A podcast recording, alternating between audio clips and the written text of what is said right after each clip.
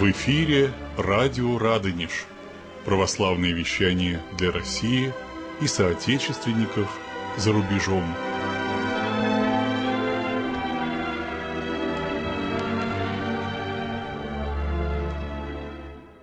Здравствуйте, дорогие братья и сестры. В студии радио «Радонеж» Алексей Боголюбов. Алексей является главным редактором интернет-портала «Самостоятельный путешественник». И сейчас мы с ним будем говорить как раз о путешествиях, поскольку Алексей путешествует уже очень давно. С чего это все началось, Леша? А началось встречи случайные, в кавычках, я потому что считаю, случайных встреч не бывает. Попал я в тусовку путешественников нежданно-негаданно, и как-то мысли у меня с детства были о дальних странах, неизведанных землях, и все никак не решался я осуществить их. И рутина засосала, и вот я как-то попадаю, не помню даже, как это получилось, каким образом, попал я на квартирник, где вот собрались опытные путешественники. И познакомился там с девушкой одной, мы с ней решили не откладывать дела в ящик, и поехать в Италию вместе автостопом. Но, к сожалению, в Италию мы не поехали, но знакомство продолжили, и я уже начал узнавать познавать этот мир самостоятельных путешествий и занялся автостопом. И первый мой автостопный опыт был комичный. В каком плане? Я нарушил все каноны автостопа.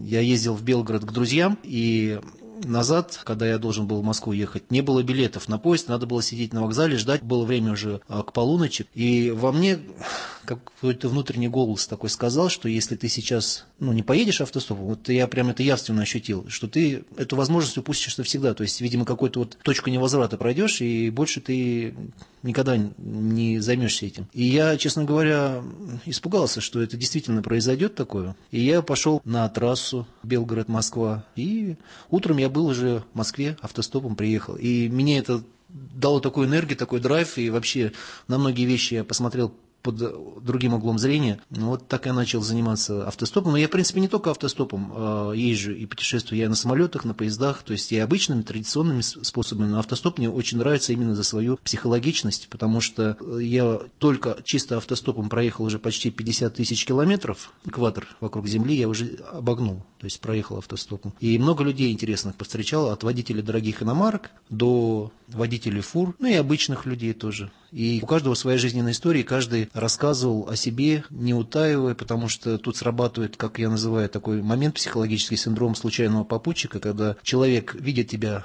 в первый и, скорее всего, в последний раз, маленькая вероятность того, что мы встретимся еще когда-то на земном шарике, и он рассказывает тебе такие вещи, которые он вряд ли бы рассказал даже самым близким людям ну, в силу определенных причин. Вот так я начал заниматься автостопом. И какое твое первое большое путешествие было? Куда ты поехал? Автостопом или вообще как самостоятельное путешествие? Потому что я говорю, я и так очень много традиционными способами путешествую, и автостопом. Если автостопом, это самое первое, в принципе, от Белгорода до Москвы 700 километров. Это для новичка довольно большое расстояние.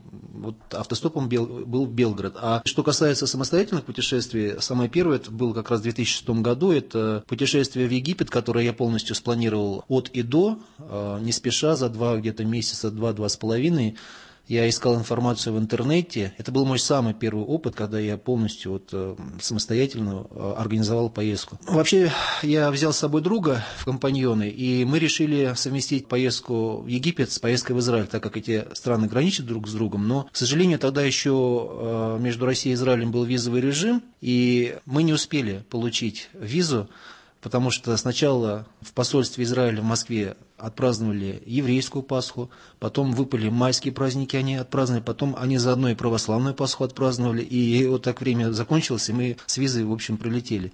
Билеты я уже взял заранее, потому что по распродаже вот горячие, горящие предложения бывают вот, в туристических компаниях, они выкидывают билеты, которые не выкупают, их клиенты отказываются от туров, и а, очень сильно снижают на них цены. Поэтому я билеты купил заранее, и я предложил другу, он не очень хотел сначала ехать, говорит, а что там в этом Египте, что там интересного? Я говорю, ну смотри, я все равно поеду, ты как хочешь. Я говорю, чувствую, что там очень много интересного. Египет это тоже святая земля, потому что оттуда пошло монашество. Антоний Великий, родоначальник монашества. Ты был в этом монастыре? Я сейчас расскажу. К сожалению, я до него не доехал, хотя это тоже, наверное, мое маловерие и какая-то своеобразная трусость. Но объясню я, почему не доехал по порядку. В общем, друг мой решился со мной поехать. И мы прилетели в Шарм-эль-Шейх а, уже под вечер у меня не было четкого плана, у, меня, у нас были билеты туда и назад, уже заранее куплены самолет, чтобы там уже спокойно себя чувствовать, и ну, не было накладок а с возвратом на родину, с возвращением. Поэтому э, у нас э, был промежуток между прилетом и улетом из Египта, отлетом, э, месяц и 8 дней, по-моему, ну, больше месяца. И примерно вот какие-то точки маршрута я обозначил, но я решил их не фиксировать четко, что вот там столько-то дней ты там, столько-то дней ты там в другом городе. И сразу же наше путешествие пошло не так, как оно задумывалось. То есть я хотел сначала начать с Синая путешествовать. То есть мы прилетели в Шарм-эль-Шейх, а, это курортный город, он находится а, на Синайском полуострове. А другая половина Египта, большая часть, она находится уже как бы на континенте, на, ну, на африканской территории. В том числе столица Египта Каир. Вот. И мы, так как прилетели под вечер, уже смеркалось, приехали на автостанцию, не было билетов на автобус до Дахаба.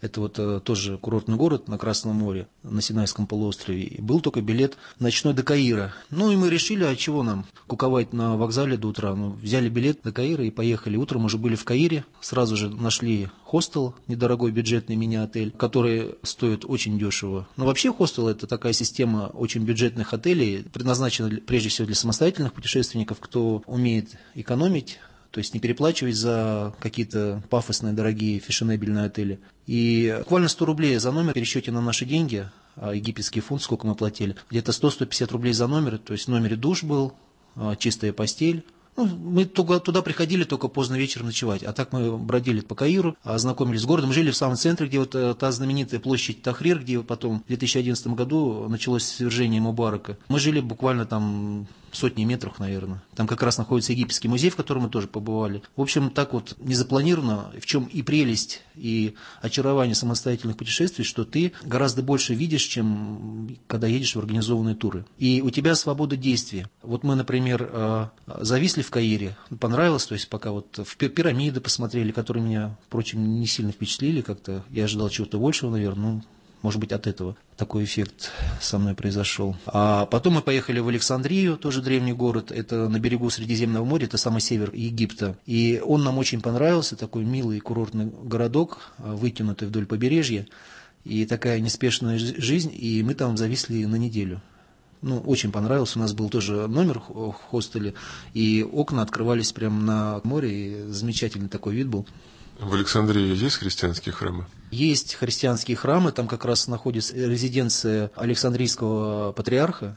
Мы туда дошли, ну, нас пустили туда спокойно. С патриархом не встречались? Нет, патриарха не было, к сожалению, но так мы пообщались со священниками, сфотографировались с греческими, это, они же греки, тоже Александрийский патриархат, это они по национальности тоже греки. Так немножко пообщались, сфотографировались, очень дружелюбные такие люди. А коптские храмы есть в Александрии? Вообще коптские храмы есть э, фактически на всей территории Египта, потому что из 80 миллионного населения этой страны 10% это являются копты по вероисповеданию. И тогда при Мубараке, мы же были еще до того, как э, совершилась революция, переворот, и пришел к власти вот э, лидер братьев мусульман Мурси, который сейчас сидит в тюрьме, как говорится, Селяви. И даже при Мубараке их притесняли сильно коптов. А тем более сейчас, я вот смотрю передачи э, документальные, очень сильно притесняют. Они очень тоже дружелюбные, я с не одним общался с коптом. Э, я говорил, что я православный христианин из России. Они очень помогали там во всяких моментах и подсказывали как-то, и даже там какие-то телефонные карточки давали, там, что с автомата можно было звонить. То есть очень дружелюбно.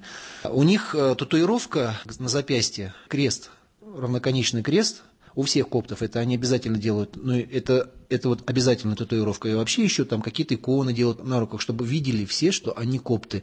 Это очень такой публичный акт веры, я считаю, потому что в такой стране, где очень враждебно настроена большая часть населения коптам, христианам, это очень непросто так жить. Побывали мы в Копских монастырях, как раз когда мы находились в Александрии. Я еще в России искал пути, как добраться до монастыря а, святого Антония и святого Павла. Они там друг от друга не так далеко находятся, но глубоко в пустыне. То есть туда напрямую автобус не ходит, он ходит мимо, а от этого поворота еще надо либо на машине, либо пешком, но пешком очень опасно. Вот почему я и побоялся отправиться в путь, а, потому что у нас у самих машины не было, а мы не знали, там будет попутная машина, но это пустыня, это глубоко в пустыне находится. Поэтому вот я даже созвонился, то есть мы нашли в Каире, тоже буквально язык до Киева доведет, говорят, это действительно так. В Каире я просто сидели там в, в кафе, пили сок свежевыжатый, который там копейки стоит. И э, буквально завязался разговор, я английский знаю хорошо, в принципе, английский он международный язык общения, и там тоже с, егип, с египтянами общался на английском языке. Такой офисный клерк, видимо, очень выделяющийся на фоне бедных слоев населения, то есть такой в рубашечке чистой, там, с галстуком, очень дружелюбно. Я говорю, вот тут где-то есть подворье монастыря Святого Антония в Каире. Вы не знаете, где? Он говорит, ой, сейчас, сейчас, давайте, сейчас я покажу. И он с нами пошел, довел. Я созвонился с настоятелем э, монастыря Святого Антония. Настоятель говорит, не бойтесь ничего, мы вам, за вами такси там вышлем, там и все. Ну вот я, к сожалению, по маловерию своему побоялся. А сейчас жалею об этом сильно, потому что надо было ехать, и Господь бы управил. Я даже не сомневаюсь. А боялся чего? Пустыни? Это серьезная опасность, потому что если там, ну, какая накладка, там много километров пешком идти по пустыне в жару, и ну, все что угодно может произойти, там солнечный удар, и тепловой и так далее. Вот этого я побоялся. Мы не доехали до этих монастырей, но мы побывали в других монастырях, не менее замечательных, старинных, древних. Эм, это монастыри Нитрийской пустыни, очень известная тоже вот Нитрийская пустынь, где был тоже рассадник монашества. И там а, четыре монастыря мы объехали за один день, а, наняли машину, пикапчик недорогой, с водителем, и объехали за один день эти монастыри, не помню, сейчас название мудреное у них вылетело из головы, мне очень понравилось отношение коптских монахов вообще вот к нам как паломникам. Я сразу говорил, они все очень образованные, очень вежливые, деликатные, тактичные. Мы как приехали в первый монастырь, я по-английски с ними начал говорить, говорю, так и так, вот мы приехали из Москвы, паломники, хотели бы вот, ну, чтобы, может быть, по возможности вы нам рассказали, там, о храм... старинные очень храмы, совсем все по-другому, и очень интересно, конечно, это древняя культура, мы не берем там ее составляющую, но все-таки там свои традиции сохранились богослужебные, очень интересные очень отличающийся от наших русских православных, да, он для нас двоих отдельно сделал шикарную экскурсию, рассказывал, он говорил по-английски, я другу переводил, он английский не знает, немецкий изучал. Разрешил нам пофотографировать, что обычно тоже вот как-то не разрешают делать. И мы даже какие-то богословские вопросы затронули. Вот он говорил такой случай комичный, трагикомичный. Говорит, приехал священник, тоже из Москвы, там, по-моему, строить Сергию Лавры, и сразу начал нападать. Вы еретики, вы еретики, вы там чуть ли не спасетесь.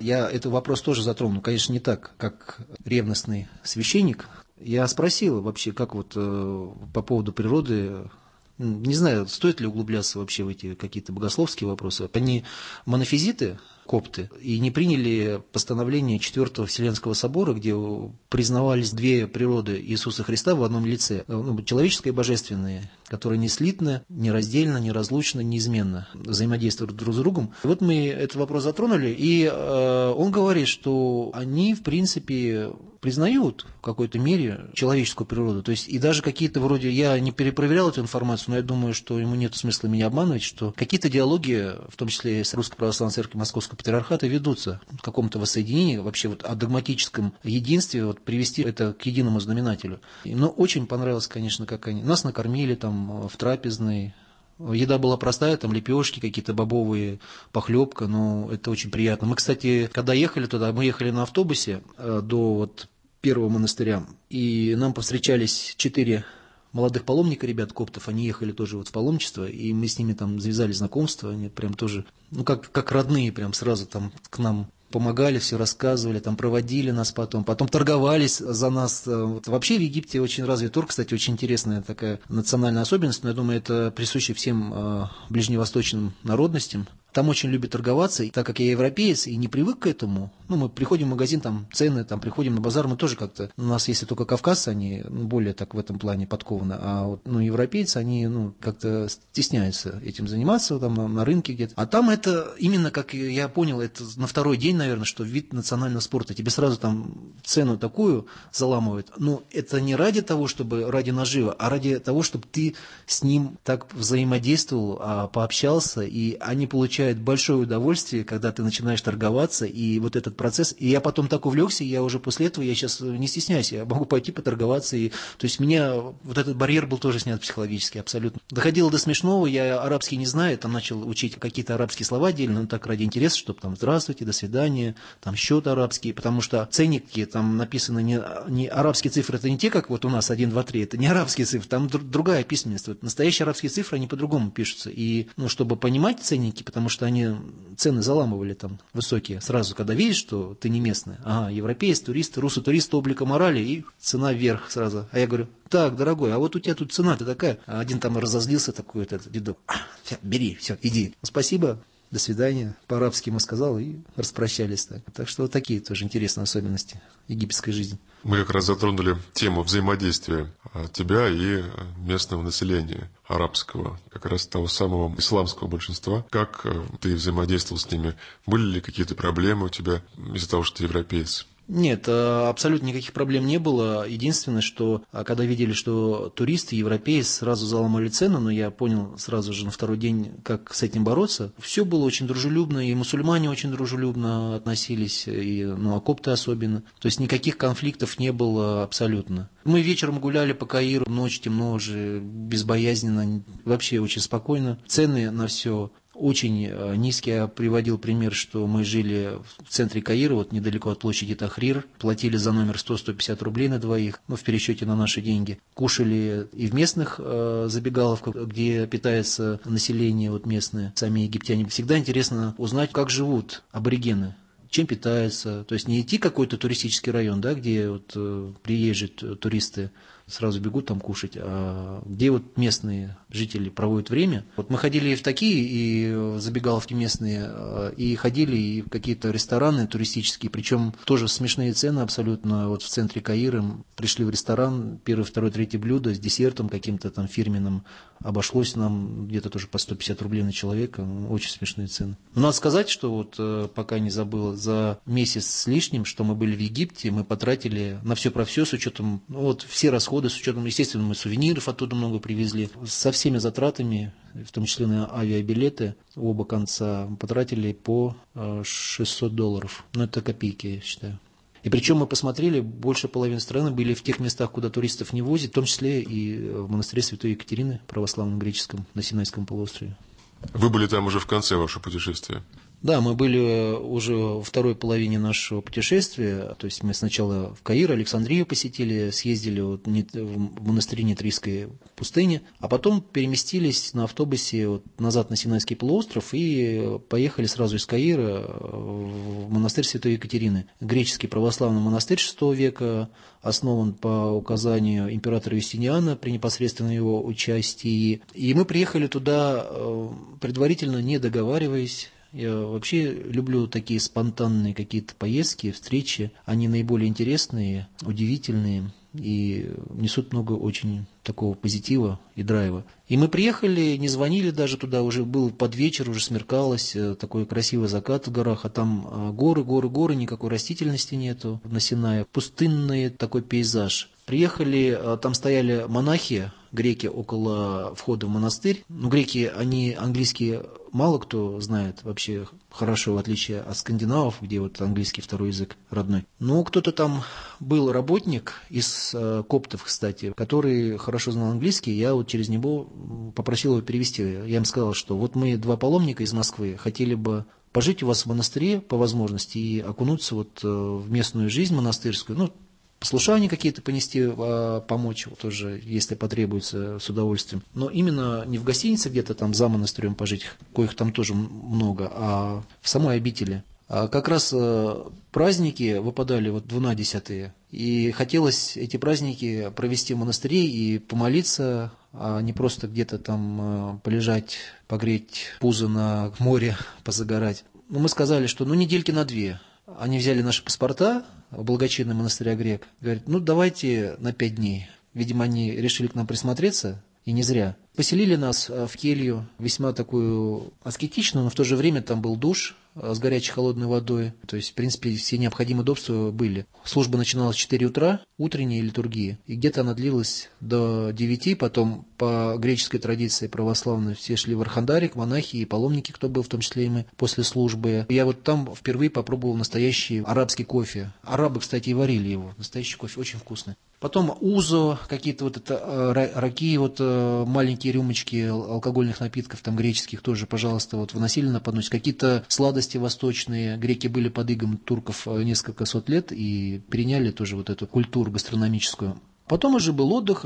Кстати, с послушаниями нам особо-то не напрягали. Буквально один раз, по-моему, за вот эти две недели. Вообще монастырь богатый, и очень много туда пожертвований стекается и от паломников, но в основном они вот, у них э, в монастыре находится древнейшая коллекция икон особого синайского письма, это вот именно синайское письмо, так называемое иконописи. Если вот помните, Господь Пантократор, любимый мой вот образ Христа, иконописный, самый знаменитый, вот эта икона, оригинал находится в монастыре, ну и другие тоже старинные иконы. И, к сожалению, так получилось, что в Америке проходила выставка этих икон, и вот э, человек, который заведует всей экспозицией, монах, он тоже был в Америке, и э, мы не, не попали. Там не только иконы, там и свитки древние, и книги. Конечно, это было интересно посмотреть, но ключи были только у него, естественно, дубликатов ни у кого не было. Жизнь в монастыре Святой Екатерины принесла очень много интересных встреч, в том числе познакомился я с весьма колоритным монахом. Ему уже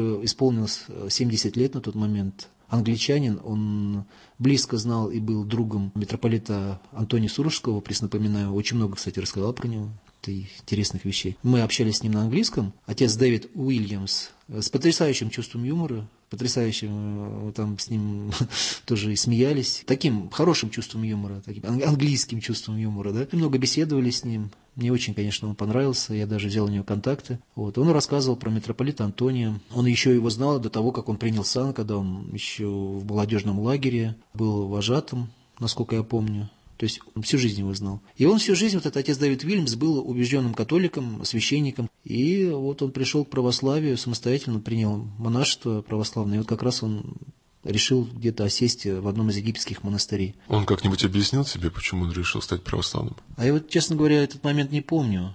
Ну, наверняка мы разговаривали, но я сейчас не буду обманывать, э, то есть сочинять не помню. Мы э, беседовали, я ему сказал, что я паломник из Москвы э, православный, то есть э, мы разговаривали с ним, достаточно тесно общались. И также мы познакомились, жил в соседней келье, тогда еще церковь, э, зарубежная русская православная церковь за рубежом с русской православной церковью Московского патриархата, они еще не воссоединились, это произошло на следующий год, в 2007, по-моему. А мы были в 2006 году, и убежденный зарубежник, который люто ненавидел красный так называемый патриархат, как он называл там, мы с ним пытались сначала его как-то по-доброму переубедить, но это дело бесполезное вообще вообще переубеждать кого-то. Он сам по себе очень хороший такой батюшка, он всю жизнь, видимо, за рубежом, у него акцент был, э, ну, корни у него русские, но всю жизнь за рубежом, видимо, жил. То есть мы не стали там его допытывать, как его биографию. И вот он уходил, он очень смиренный сам по себе, уходил э, часто в горы молиться, а там все, вся окружающая обстановка, я понимаю, почему там зародилось монашество, она действительно располагает э, к молитве. Это удивительно, конечно. Два раза мы поднимались на гору Моисея, где пророк получил э, скрижали завет, две таблички, на которых было 10 заповедей для древнееврейского народа. Оттуда тоже открывается великолепный вид вниз Кажется, что до всего можно рукой дотянуться. Ну и вообще по окрестностям мы там походили, там очень много скитов разных. Скит Иоанна Лествичника, где Иоанн Лествичник, автор книги Лествица, подвязался. Он же тоже был игуменом Синайской горы, если не изменяет память, в VI или VII веке. Очень много общались и с греческими монахами, которые там живут. Монастырь немногочисленные, там человек может быть 15 насельников, ну, может 20. Очень много там обслуги из арабов, которые вот занимаются всякими хозяйственными делами. Очень понравилось, конечно, очень понравилось. Вот я бы с удовольствием туда вернулся, но сейчас говорят, вот я смотрел э, в интернете новости, там закрыли туда вход, вот буквально недавно проезд, э, потому что там сейчас невообразимое творится, и туристов там похищают, убивают, и жалко, конечно, очень замечательное место. Какие основные отличия этого монастыря от наших, от русских? Ну, к нам очень дружелюбно там относились. Опять же, мы были никто, у нас не было никаких там знакомых абсолютно. То есть я еще раз напомню, мы туда приехали, не договаривались, и нас сразу же поселили в келью. То есть мы спросили разрешения, то есть, что можно ли пожить, помолиться, окунуться вот в быт монастыря непосредственно, соприкоснуться с ним. И нас вот без всяких там проволочек поселили. Кстати, нас поселили на пять дней, я говорил сначала, забыл вот сказать, что дальше было.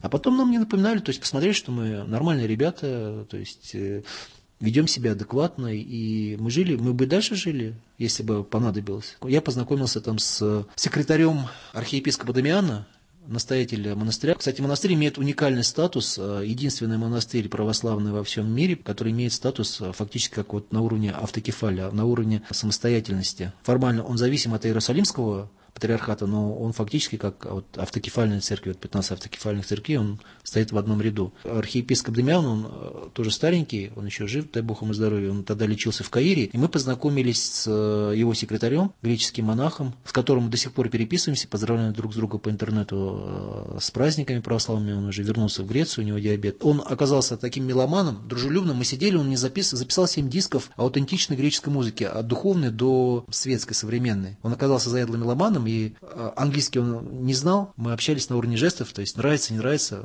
включал там трек, нравится, нравится, записываю, нравится, не нравится, идем дальше, то есть вот так. И это было настолько просто. Сидели мы в приемной, кстати, в резиденции непосредственно. Ну, это те, что там в чистом переулке бы я сидел, мне бы там его секретарь записал. Нравится? Не нравится? Секретарь патриарха, да?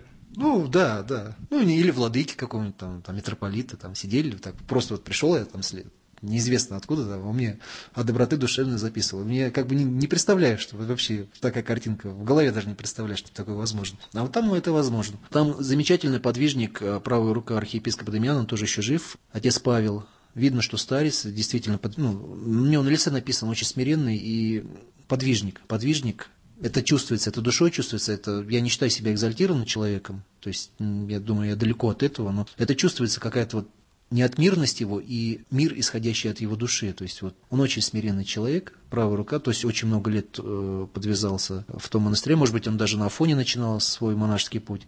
Был там и послушник, который э, был учеником э, отца Паисия, ныне вот его хотят канонизировать, отца Паисия Святогорца, да, отец Паисий Святогорец, его труды вот издавались в России. Он тоже рассказывал немножко про отца Паисия, сплел мне четки по афонской традиции. То есть вот так, вот такое наше общение. Питались мы вместе с монахами, никакого разделения не было для паломников отдельно, там, для трудников более более лучшая еда, ну, а для монахов райская пища, не, небесная, там, мед. Такого не было. Мы сидели все вместе, как братья. Во главе сидел отец Павел, то есть он ну, как место настоятеля, архиепископ Дамиан, он лечился. И помолились, сели, прямо вот рядом со мной монахи сидят. На столе всегда вино было. Вино, конечно, не очень, оно кислое какое-то местное. Я попробовал глоток. Пожалуйста, можешь наливать. Э, ну, там в разумных количествах стоит вино, стоят фрукты, там питались там на убой, очень вкусная еда. В монастыре, я говорю, не бедный. Очень вкусные фрукты, постоянно разнообразные, рыба, очень вкусная еда. Тоже с нами сидели, с одной стороны монах сидел, да, с другой стороны реставратор из Италии. Там древние фрески 5-6 века, и они вот реставрировали. Все питались вместе, как братья. Мне это тоже, конечно, импонировало, и что вот такая простота мне очень нравится. Но это и есть христианская простота, чего не хватает, к сожалению, не всегда хватает нам вот, современной жизни духовной. Ты упомянул, что вы ходили на службы. Есть какое-нибудь отличие от наших русских православных служб? Ну, отличие есть. Во-первых, то, что служба на греческом языке проводится, но так как э, литургию и всеночную я уже знаю фактически наизусть, много лет уже в церкви, там все понятно было. Ну и какие-то вот икинии, там какие-то очень многие слова были понятны, мы же заимствовали и в том числе и в русский язык, и в церковно-славянский очень много из греческого, так как от них веру переняли от Византии, да. Там большой вот э, храм, базилика Преображения Господня, вот самое главное, тоже 6 века, большой монастырь, рассчитан на много народу, паломников мало было. Там стасиди есть. Стасиди – это такие вот углубления, ниши такие, где можно либо стоя, вот подлокотники высокие, можно стоять, оперевшись, если служба долгая, либо можно откинуть сиденье деревянные и присесть. Это вот и вообще традиции греческих церквей, вот на фоне тоже стасиди есть. Когда вот у нас священник говорит со страхом Божиим и верой приступите, когда выходит с дарами, причащает народ, у них другая немножко формулировка со страхом Божиим, верой и любовью приступите. Кадят они немножко по-другому, то есть по всему храму там идут, то есть и кадил у них бывают тоже не такие, как вот у нас на цепочке, а вот, да, на ручке, то есть по-другому. Ну да, это такие мелочи богослужебные, то есть, но в то же время интересно было. Кстати, мы не терялись там, я отца Павла спросил, так как я знал, что очень много записок на русском языке написано, туда паломников привозили каждое утро на автобусе, то есть там до 12 открывался монастырь, привозили туристов русских, и они оставляли записочки, и, естественно, греки-то не знают русский язык, но они поминают там, то есть один, два, три, и я говорю, отец Павел, может быть, это мы вам поможем, что русские, что мы зря будем стоять. И он нас пригласил в алтарь, алтарь большой, и он вынимал частички, и мы читали вот на пару русские записки. Он вынимал частички вот из просфоры. Да, Леш, очень интересно ты рассказываешь, можно тебя слушать долго, но давай мы с тобой на этом уже будем заканчивать. И я надеюсь, что следующая наша беседа с тобой будет о твоем путешествии в Европу. Да, я с удовольствием поделюсь опытом, расскажу, как живут православные в Европе. Я общался с местными батюшками, которые служат много лет за границей, представители нашей церкви, Русской Православной Церкви Московского Патриархата, и тоже накопилось очень много историй за это путешествие. С удовольствием поделюсь с вами, дорогие радиослушатели радиослушатели. Спасибо, что слушали. До новых встреч. Напоминаю нашим радиослушателям, что у микрофона был Алексей Боголюбов, главный редактор интернет-портала «Самостоятельный путешественник» и редактор Илья Сергеев.